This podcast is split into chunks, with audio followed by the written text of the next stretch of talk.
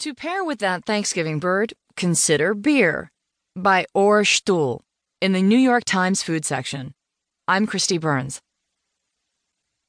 In all the meticulous course planning for Thanksgiving, wine tends to get top billing on the beverage list. But beer, with its versatility, approachability, carbonation, and broad range of flavors, may be just as happy a pairing. After all, Thanksgiving is a symphony of browns. All those casseroles.